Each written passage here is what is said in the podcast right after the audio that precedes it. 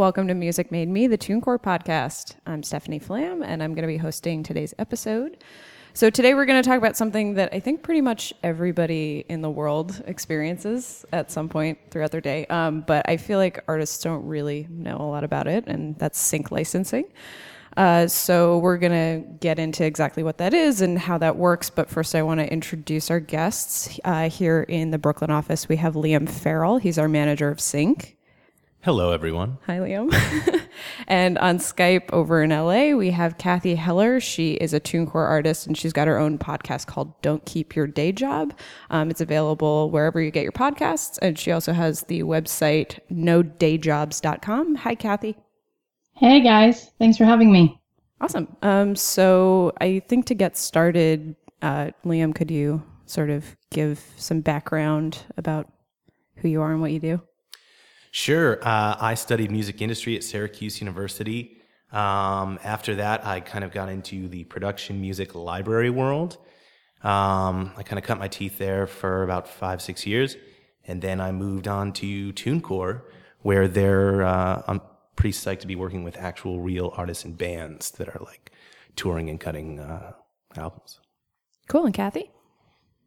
So yeah, I moved out to LA about 14 years ago. Can't believe how fast time flies. And um, I wanted to get a record deal, and I was working very hard, not really working so smart. Um, eventually, I got a record deal, and it was uh, it was like meeting the Wizard of Oz. It wasn't like what I expected it to be, um, and it wasn't business wise or creatively anything that worked for me. And then I actually got dropped from the label, and then um, a couple years later, after really feeling pretty sad, like I was going to have to go do something else. I um, tried other jobs and realized I had to find another approach and be resourceful. And I decided to look into sync licensing because I had seen artists making a living at it. And I um, gave it everything I had and decided to really focus in that way and reverse engineer what other people had done and do all the research and write music that was both authentically me that would also fit the storylines lyrically and production wise of different projects I was looking to pitch for.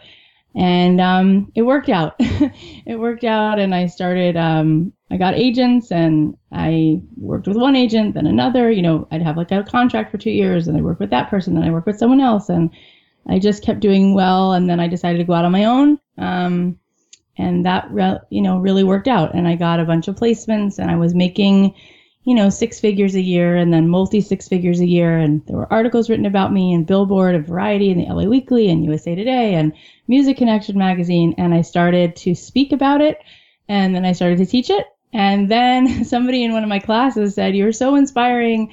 Um, you should do a podcast. And then she introduced me to this great team. And now we have this podcast, um, which I can't believe it already has like millions of subscribers. And I think it's just that people, um, I'll end my intro by saying I think it's that everybody knows deep down that there's something that they really need to be doing and getting busy doing, but we get in our own way. And so I like to help take away the excuses and then give people some not only empowering inspiration, but some practical advice to help you figure out how to do what you were put on this earth to do. And if there's a whisper in there calling you to do it, you've got to do it. So let's talk about how. Awesome. Um, so I think uh, for the layman or, or just generally, can can you guys talk about like what is sync licensing? Yeah, I guess like a layman's definition would be uh, putting music to content, like attaching it to content. It's not always picture, but usually it is like uh, putting a song in a movie or on an ad, but it can also be uh, putting a song in a radio spot or you know a pre-roll on Pandora or Spotify. Awesome. Mm-hmm. Um, so so, what kind of steps can you take as a songwriter? Um, I guess this is kind of more of a question for Cathy, but also for Liam. Uh, what are the steps that you can take as a songwriter to to make your music kind of sync sync eligible, make your music uh, pop for a music supervisor? Yeah, it's a great question because I think that most people are thinking about how shows can fit into what they're doing versus what your music how your music can fit the vision or the picture that a director or a music supervisor is going to be looking to fill and how you're going to support that. And I think that people have an idea that somehow it's not authentic if you're thinking about the end in mind, if you're thinking about what your audience um, is going to resonate with, but that's just not true. And I tell people like every single person you've ever met who works with a team is you know constantly thinking about in the end how to make something authentic that also is going to satisfy um, whatever the vision is of the people that they're hoping to give it to. And produce it for. Um, Sara Bareilles is doing the show Waitress, and no doubt she had like a thousand meetings about you know how to um, make sure that music not only was authentic to herself but fit the vision of the director. So for sync licensing, you know, I had so many conversations with music supervisors, and I now do these panels called Sync Keepers about once a month in LA, and we have like six music supervisors come from Paramount and Lionsgate and Fox and three ad agencies and they will be really specific and clear. And I think what's really exciting for people who are listening is that most people do not approach this do not approach it this way. Like the question you even ask most people aren't asking. And that's the question that i started to ask is what does work? And how instead of what normally happens is artists are going to make records. They're going to make 10 songs about breakup or about the summer trip they took and it's beautiful and it might be something that works for them but it doesn't necessarily help the picture. And so there is consistencies in the storylines that are told on certain shows and there's also consistencies in what you um, a brand is going to use so to give you like some of those, you know, um, the answers that I found.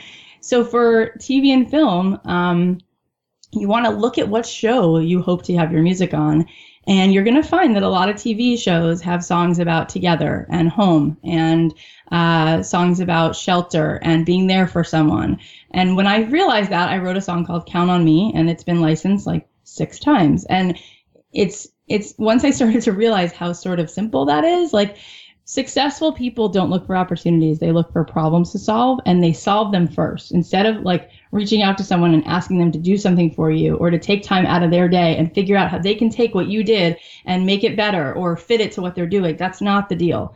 We need to figure out how to make a music supervisor's life easier by setting them something that's really going to work. And so you want to think about the production wise what kind of style for an ad. It's going to be up tempo mostly. It's going to be something quirky and out of the box um, and what are the lyrics? It's going to be positive because the ad wants you to associate like having the best day of your life when you go to Target.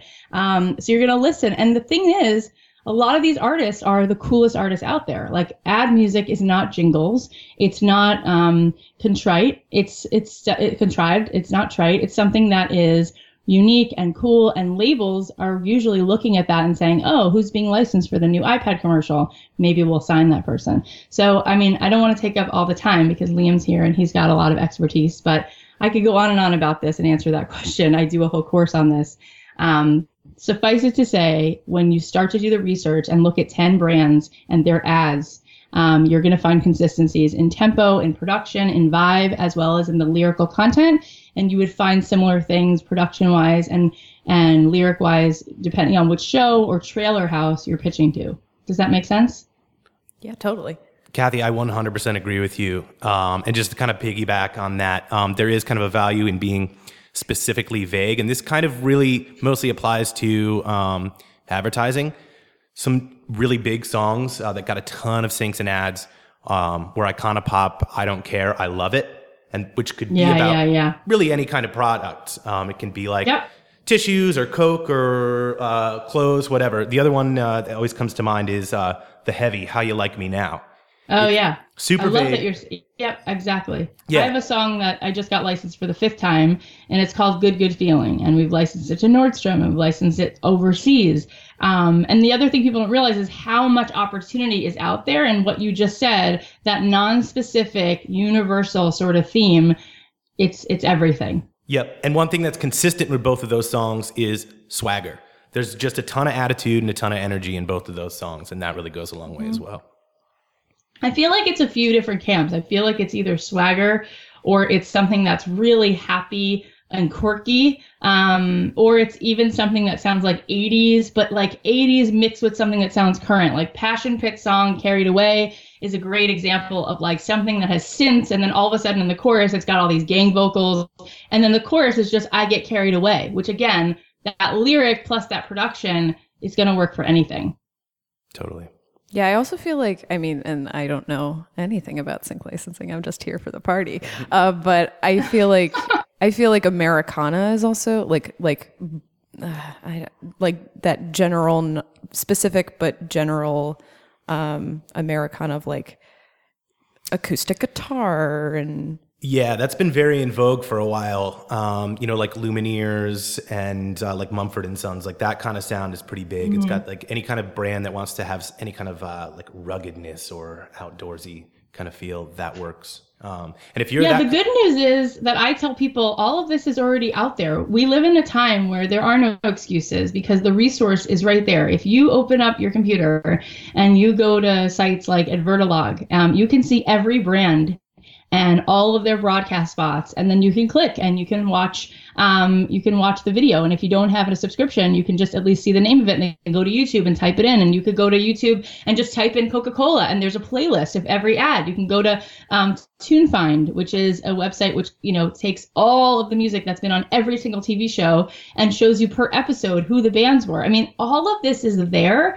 It's that most people are not going to begin with the end in mind. They're going to make something, they're going to throw spaghetti at the wall, they're going to go to the studio, they're going to make a record that might be good, it might be mediocre, and even, and even if it's great, it might not be great for sync. It might be very specific, and it's all about this girl named Tanya, or it's all about this guy named Kevin, and he lives in the south of France. Like, that's fine, but that's not going to be great for sync because in that story, there might not be a guy named Kevin. And even if there is, they might not want a song that's so on the nose. But a song like I'll give you an example. My songs that get licensed all the time. I have a song called Be Brave. I have a song called Let Your Color Shine. I have a song called We're Good Together. That song has been in Walmart and McDonald's, and I've made hundreds of thousands of dollars a year because I will spend the time before I go to the studio to think about production wise, like what's going on? What are the dynamics? How is the song changing? How is it um, filling that space so that it's really telling a story? Um, and then lyric wise, I'll think about my own personal story and what I want to tell, and then I'll just find a way to say that generally in a hook that would relate to anybody's story. And um, you know, you it's like anything in life. The more you practice something, you get better at it. The bottom line is that people will they want to have excuses. You know, it feels good because then you can rationalize why it's not happening for you. You can say, "Oh, well, Cathy Heller, she had money or she had contacts," or "No, I didn't," you know. But um, and I, there's a million other people that I look up to in every single facet of life, um, and it's just about being resourceful. And the good news, which I'm going to keep repeating because it's so important, is that since 99% of people are not going to do this, when you start taking any action at all, you're going to be competing against such a small amount of people. I, I really believe that I didn't get to where I am because I'm the most talented person. I didn't go to Berklee School of Music. I don't play five instruments, but I'm so committed. Um, my husband says, like, you have the will of a small country. Like, I knew if I committed to something, I would stay in it and I would just be willing to persevere. And that grit, you know, combined with when you're working on something, you're going to hone your craft and you will become better at it. What does Malcolm Gladwell say? I think he says, like, 10,000 hours at something, you become a master of it. You might get there by 400 hours, but you got to put in the time. And then what's so amazing is that every month when I do these workshops in LA, our next one is, I think it's April 9th. Um, and it's it's this thing called Sync Keepers. And when we bring these um, music supervisors, I will stop every time they say something like this on the panel. I'll stop and repeat it to the crowd, and I'll say, "Did you hear what they just said? They want indie music. There is no good excuse. They're looking for indie music all the time because it's easier to clear, it's less expensive, and it's cool because it's got street cred. They can find something that no one's heard of. Um, so you've just got to find a way to solve their problem and send them something that you've already done the research and you know it works for that show, or you know it works for these trailers, or you know it's going to work for that brand. Yeah, I think something with that too, like I I think and this is a total this is totally anecdotal, but I feel like sometimes the the songs that stick out to you in terms of sync are big songs. Like I think of Jumpman and the Apple Music commercial or like DJ Khaled has a huge uh, like Apple Music and Beats licensing deal, like a combined licensing deal, but there are so many kind of forgotten like like a Folgers commercial that where you don't even really think about the music behind it or you know a, a radio spot that you you don't think about the music but there are so many people I think that Cathy included that um that really make a living doing sync and writing for sync versus being this huge artist and trying to get to this level as an artist before you get to the sync licensing? Well, that's what I love about it. I mean, that's why I decided to focus all my energy on this because in 2007, I saw people like Ingrid Michaelson and I saw people like the Lumineers. And I started to see, you know, even I went to see Christina Perri five years ago at um, the Greek theater, you know, at the Greek, and she was saying, you know, her her whole career was predicated on her license for So You Think You Can Dance with Jar of Hearts, and then the next big one was in Twilight. And I was like, well, you don't need a label then. You could just get licenses and you don't even have to use it to leverage it to become a major touring artist. I have three little kids. I have a six month old, a three year old, and a five year old. And I wanted to create a life for myself where I could make music and get paid to do that thing that's like Disneyland for me. Like in the studio, I'm time just it's, it passes so fast. I'm so happy. I'm so alive. I love producing it. I love creating it. I love my co-writers. And so I knew that I had to figure out just a way to make money. And I started to realize I'm not a unicorn. Like I could, I don't, I won't because it's private, but I could list you like 20 people who I know who make just as much money as me, 300, 400 more than me, 500. Some of them make 2 million a year. Um, just getting a small piece of this market because yesterday I licensed a song for $50,000. Okay. And I do this probably three times a month and you've never heard of me and they'll run for like three weeks or six weeks, or sometimes they'll only run for, you know, a week. Um, and you know, some of the ads aren't 50,000, some are only 8,000, but sometimes they have SAG residuals and th- those royalties will pay you maybe 30,000 additional ever for every, you know, month that it runs. Um, and then you can get TV stuff and that could be 6,000 per spot. And TV is doing, let's say 22 episodes per show and every show might have three cues or eight cues or sometimes 11 cues.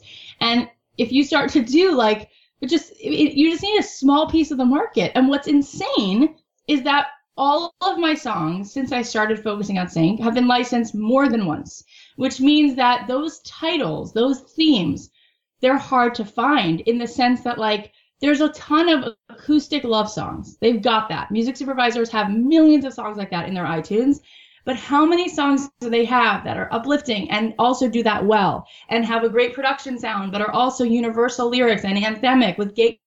They don't have as many. And if then you can clear it easily, you're in. Cathy, I have a question. Do you rep yourself for Sync, or do you have like uh, teams of people uh, pitching your music to the different supervisors and productions? So I started out being rep by awesome people. My first um, sync licensing agent was Marty Silverstone. He's at Primary Wave, and then I was rep by Brooke Premont, Eraser and Tie. All awesome people, all great in their field, and I did well. And because they were getting me licenses for Kellogg's and Kodak at the time, and all these different TV and film spots and, and promos, I thought after five years of being with them, in 2011, I went out on my own and I I'm I had a little bit of credibility because supervisors had used my music. So I had some, and I had been in LA. I live here, so I had met I had met people, and um, Billboard wrote an article about how I started pitching and I started having success, and I would find a way to break through the noise in an email. So I would make it personable and I would make sure to never send an email blast to a supervisor and to remember when they tell me something, like if their grandmother's sick or they're having a kid, I would care. And I do. I'm I'm definitely like my favorite job in life is like a friend. Like I'm a good friend. So I would show up for these people. And then when they would finally, you know, read my email and click on the link, the music would be something that they knew I could clear it. Um, I owned it all. I, I was going to be professional and the music was good. So I started doing that. And then after I was written about in full, full page stories about me, it was crazy in LA Weekly, Variety, and Billboard with a picture, like a full page. It was nuts. And I'm like, wow um, then other people started emailing me and asking me if I could pitch them. So I opened up my own agency called Catch the Moon Music in 2013.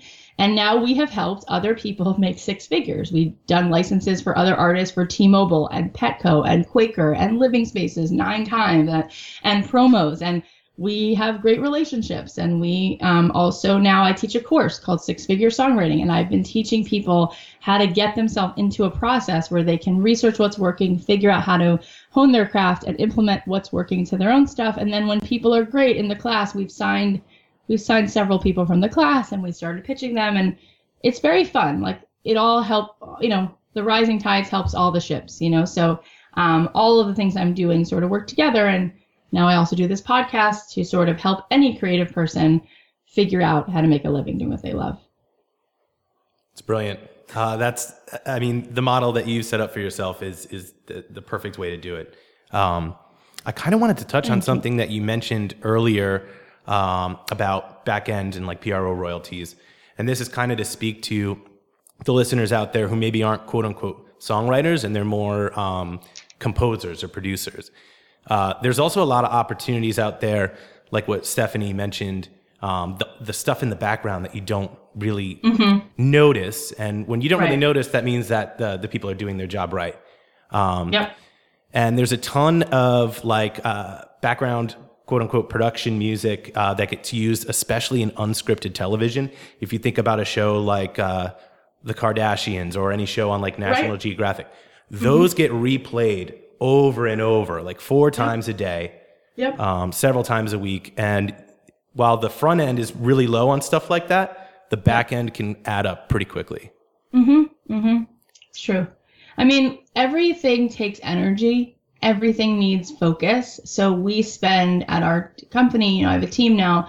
Uh, we spend the majority of our time pitching to ads because it's such great ROI. You know, the, your return on your investment is amazing. If you get an ad and you make 50 grand up front plus your SAG, you're looking at $100,000 for that month. So it's great. But we do a ton of TV, and there are times where we will license something, you know, for a music supervisor who we have a relationship with, and we know that supervisor is also going to be working on five other things, and we want to like help them out. We will sometimes license things for very little upfront, but they'll wind up using it and running that a million times. I have a friend who's made fifty-five thousand dollars a year on soap operas, and that's not even what she does. She's in a band and she's successful. She does a million other things, but her music in soaps because a soap opera runs every day, right? So they'll may they only may pay you like a thousand dollars up front, and then they're gonna run it, and then they're gonna re- rerun it, and then it's gonna be played on 15 networks, and it's it's amazing. Like you can wind up making a good living just on that. agreed so where do we go? Where do we go? I mean, I have so much stuff that I'm happy to you know talk about. What's interesting to you, and Yeah, I think what, what do something you want to talk about? something too is like I, I- I guess a question for Liam is like how does it work as a TuneCore artist? Like you, so you you become a TuneCore Publishing Administration customer. What happens then? Um, if you're a TuneCore Publishing administrative, uh, administration customer, uh, you give us your files. Uh, we have our team listen through everything. Um, and then we kind of tag it with metadata. Um, that's our way to be able to search for something for a pitch. So if we get uh, an ad come in say we need uh, some 60s authentic pop music, um, we'll do our little database search, we'll find something, and we'll send. Um, and that searches everything that we have basically in our armory. Um, there's a lot of stuff that we'll get uh, um, requests for background music for an entire um, series of a show.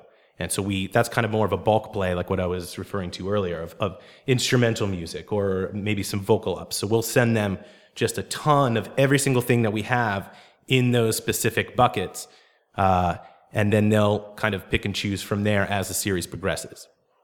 Awesome. Yeah, we actually did. Uh, we did a video for TuneCore Social, and I went through this process, and I was like, I didn't know that this is how this is this like worked. Um, we also so the very song that we use at the beginning of this podcast is a TuneCore sync licensed Yeah, commissioned, right? Yeah, I'm glad you mentioned that. Um, we actually, uh, when you guys were looking for that, we kind of went through our um, our, our team of composers that uh, have uh, published through TuneCore. Uh, we found a couple that we really liked. We checked their availability, um, and then one really talented guy named Steve Page uh, got the job, and he composed a couple demos for you guys, and you guys picked which one you liked. Uh, there were a couple rounds of notes, and then we got something that I think everybody really dug.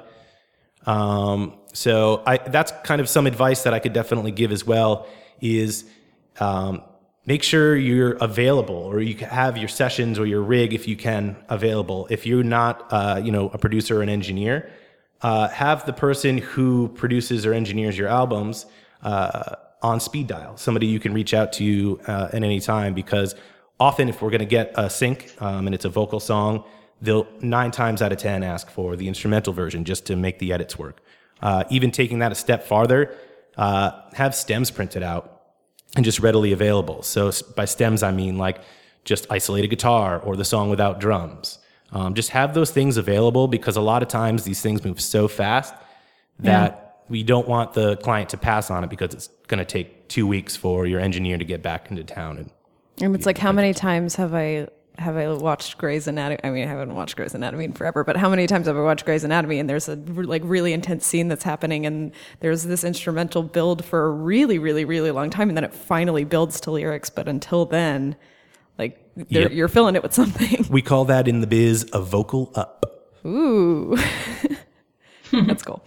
Um, yeah, so I think like one of my last questions is just what are some tips that either of you would give artists to maximize their sync opportunities?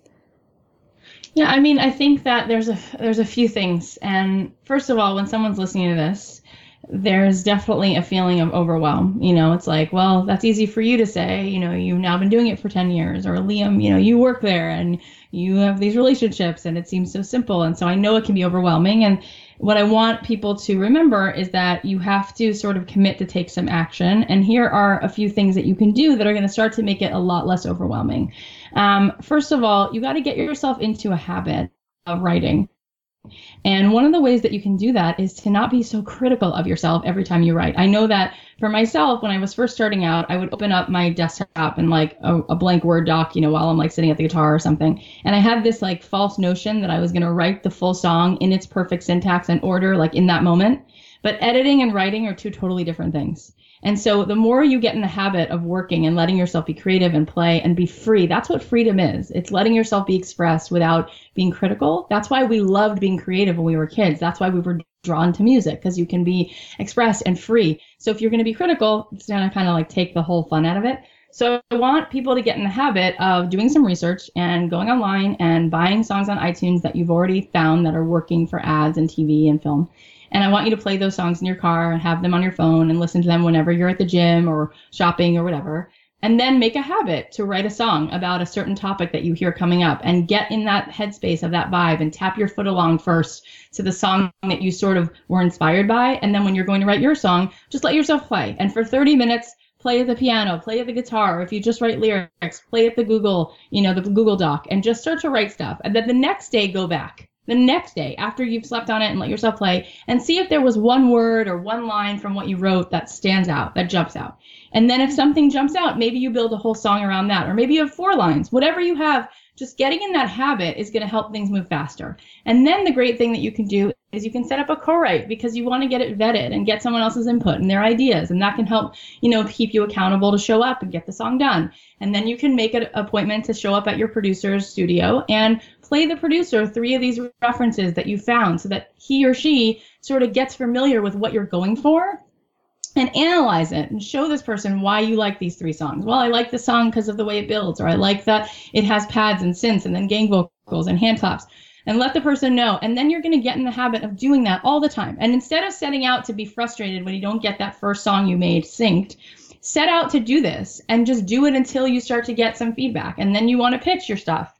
You want to pitch your stuff. And no, no does not mean never. So you want to just be persistent and polite and send personable emails and send to sync agents and figure out the kind of shows that you want to work for and make sure that you're letting these people know that you're a squeaky wheel and you're standing out and you're going to be consistent. And if you get a, a, a feedback, you know, a no or any kind of feedback, implement it and use it and then show up because that's what most people don't do. So by virtue of just showing up, you're going to start to create a buzz around yourself. And eventually someone's going to take a meeting with you. And then if you get signed, be a squeaky wheel and keep creating content and your content is going to get better um, and i know all of that sounds like it's insane to do but the bottom line is that you're not going to have to um, you're not going to have to worry at that point because no one is going to be following you.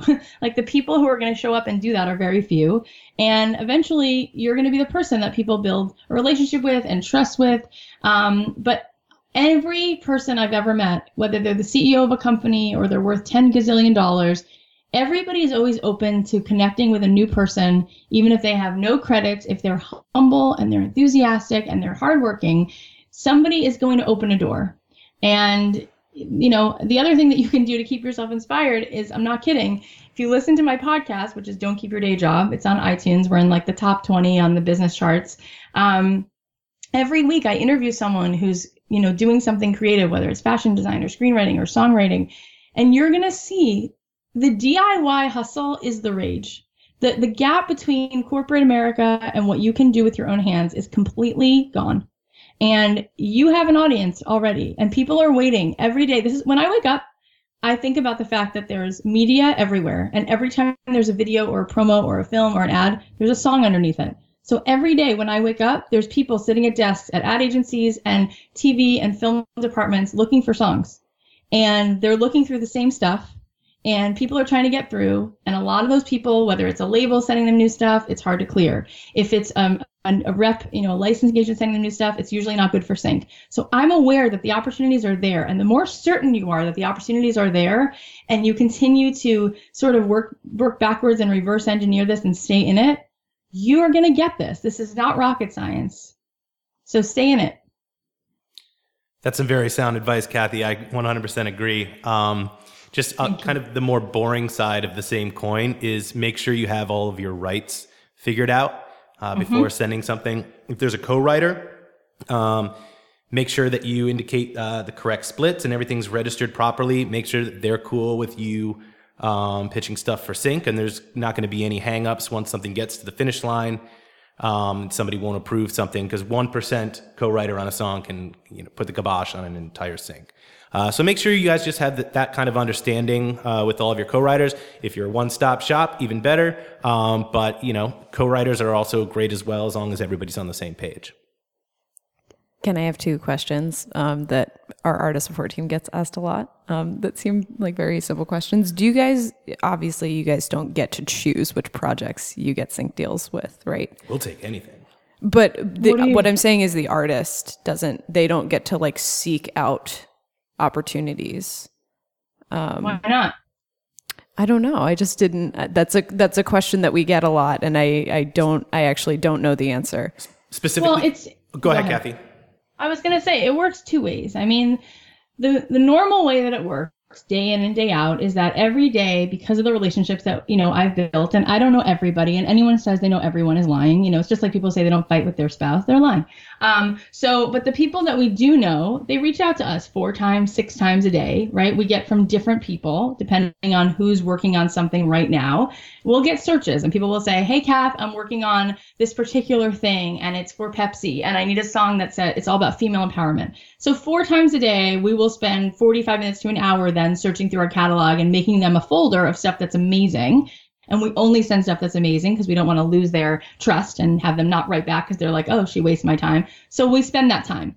But then in between those hours, myself and my team will do the research um, and we'll say, you know, this particular artist really wants to be on the show Nashville, or this particular artist really wants to write a song for this particular show or this particular brand. And then we will seek out, you know, who's doing the work on that, you know, what agency is working on that. Now, typically, it doesn't necessarily mean that the timing is going to be right and that they're going to have a spot for that artist. But if it's right for it, they might keep it in mind or they might keep it in a folder and say, you know, when something happens, we'll circle back. Um, it's I talk about this on my podcast all the time, but the one thing that is so hard that people totally take for granted when you ask somebody what do you want they think before you ask them that that they know exactly what they want and they're really bummed that they're not getting it but when you ask them what do you want most people cannot answer you they get tongue tied well, I want to write music. What do you want to write music for? Well, I want what? What do you want to do? You've got to be specific. It's like a GPS. If you are specific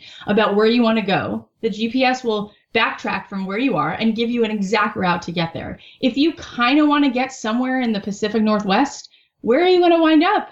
I don't know. If you want to get to Portland, but you say you want to go somewhere over there, you might wind up in Seattle, you might wind up in Sacramento. You got to be clear.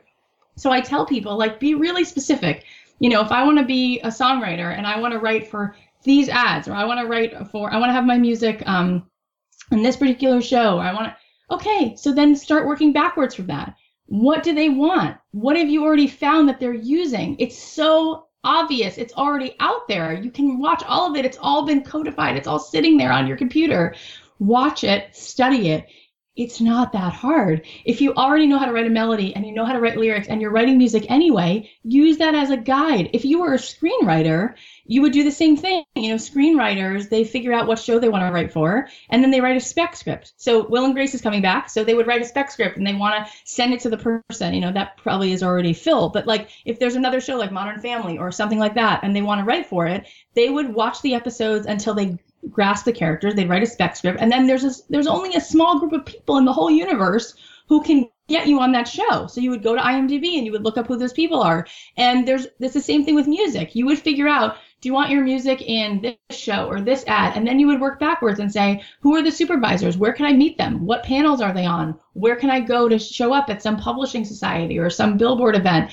Or which licensing agents have a sort of a knack for that? And they have relationships already with those people. And i can show up and be the squeaky wheel. And it does you do have some control in the sense that it's not about waiting for someone to hand you something in life you know? It's like what are you going to do to go and get it? And i didn't have anything. Like i didn't have a parent or a friend who in the music business. I was working three day jobs. I wasn't even that good at playing instruments. I was just like so determined and so I was resourceful. And you don't need resources, you need resourcefulness. So be resourceful and find somebody on a Facebook group who's already graduated from Berklee and co-write with that person or find a producer and cut them in on the back end so you don't have to spend $3,000 a track. There's it's all doable.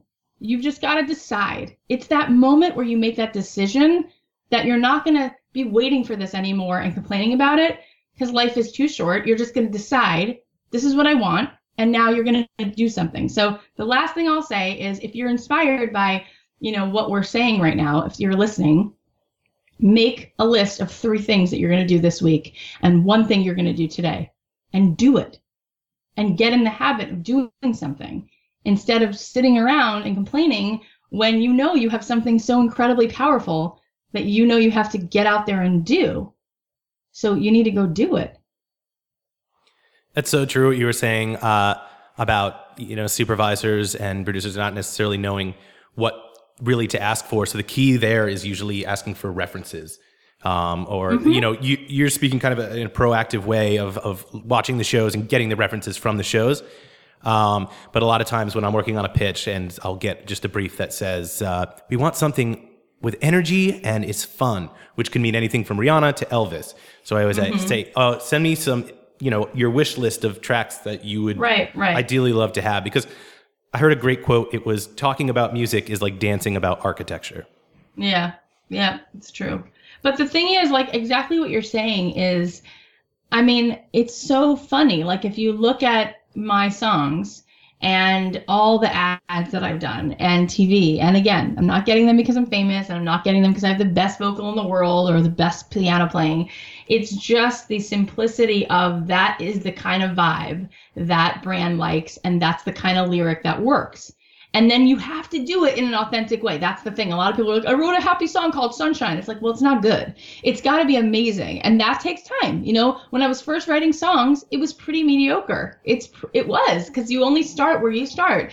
But there's a great video. Ira Glass, who hosts another awesome podcast, This American Life, he put out this video called Taste, and it's all about the gap between when you start something, what you have is great taste. You can identify a great song, but it's going to take you time before you can write the kind of thing you can identify as amazing. And so we have to always keep honing our craft. And people are so sensitive. Artists are the worst. They're like, it didn't happen right away, so forget it. So that's terrible because then the guy in the hedge fund, what does he have? He just has that grit.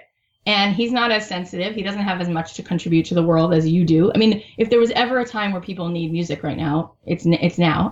um, and so we have to stay in it. And this is what people don't do. And if you listen to what people are using, you're going to eventually nail it. You know, it's already been there. Like, think about what was working about that song you just heard and really study it. And then A B that song against what you did. And maybe it wasn't quite there and you need to do it three more times. But you will get there. It's just not like landing on the moon. And even that can be done, right? So it's like, it's all doable. It's just everyone who's ever made it you know, there's this great TED Talk. Um, in fact, um, my show is sponsored by Audible, so you go to audible.com/dreamjob, you can get this for free. It's a book. It's called Grit, And they did that research. The measurements are, are there. It's not talent, it's perseverance. Um, and this is something where there's already a model. It's all there. And people are still, my husband always says, you better keep doing it before they decide that this is crazy because it is insane that they're paying indie artists like me so much money, but they still are. And they're looking for it every day. Um, and I know for myself, since we have an agency, very, very few people stand out to us. And we do a course and I speak everywhere and I do these events at once a month. And if I told you how many people actually show up and meet me and, and, and in terms of what I was saying and meet me there and show up and send me the stuff I'm asking for, it's like zero. Isn't that insane? Like that's hard to believe, but it's true. So every agent is in the same boat. It's like, who's going to be a squeaky wheel and be willing to stay in it? And if you make that commitment to stay in it, six months from now, you're going to turn around and you're going to have one song that's in, you know, insane and unbelievable, and it's going to make you great money. Awesome. That seems like a really good place to, to wrap up. Do you have anything else, Liam? Uh, no, I think uh, we covered a lot of ground today. Um, just want to say we do have a jobs board uh, coming on the horizon for all TuneCore publishing artists, so keep an eye out for that. Awesome. Is and uh, Cathy, do you want to do you want to plug your podcast, plug your website? Yeah, right now, um, Don't Keep Your Day Job is it's a great podcast and it's free and it's really, really helpful. And if you go to nodayjobs.com, that's nodayjobs.com, I'm giving away content and helping people with cheat sheets and things that they can do to help build their audience. And I also raffle off sessions. I've been meeting with people over Skype, over video conference call and I've been giving them some specific tips that they can do for their careers. And I also have a course and you can go to sixfiguresongwriting.com. That's the number six. And we teach all of this, um, all of it. And, you know, people in the class seem like they're very, very happy. Um, we have tons of testimonials and people who feel like this is not just a course about songwriting, but it's sort of, you know, completely been a game changer for them in their life. And you can hear the way I speak. I'm very passionate about helping people because um, I just feel like life is way, way too short, and we get very desensitized, and we forget that our time is limited, and we have something to contribute. And no one's gonna do it the way that we're gonna, because every person has a different fingerprint. You know, every person has something. So I want to help people contribute what they have to give, and I feel very passionate about how that's like the best way for you to make a difference in the world is to be your most genuine, happy version of yourself.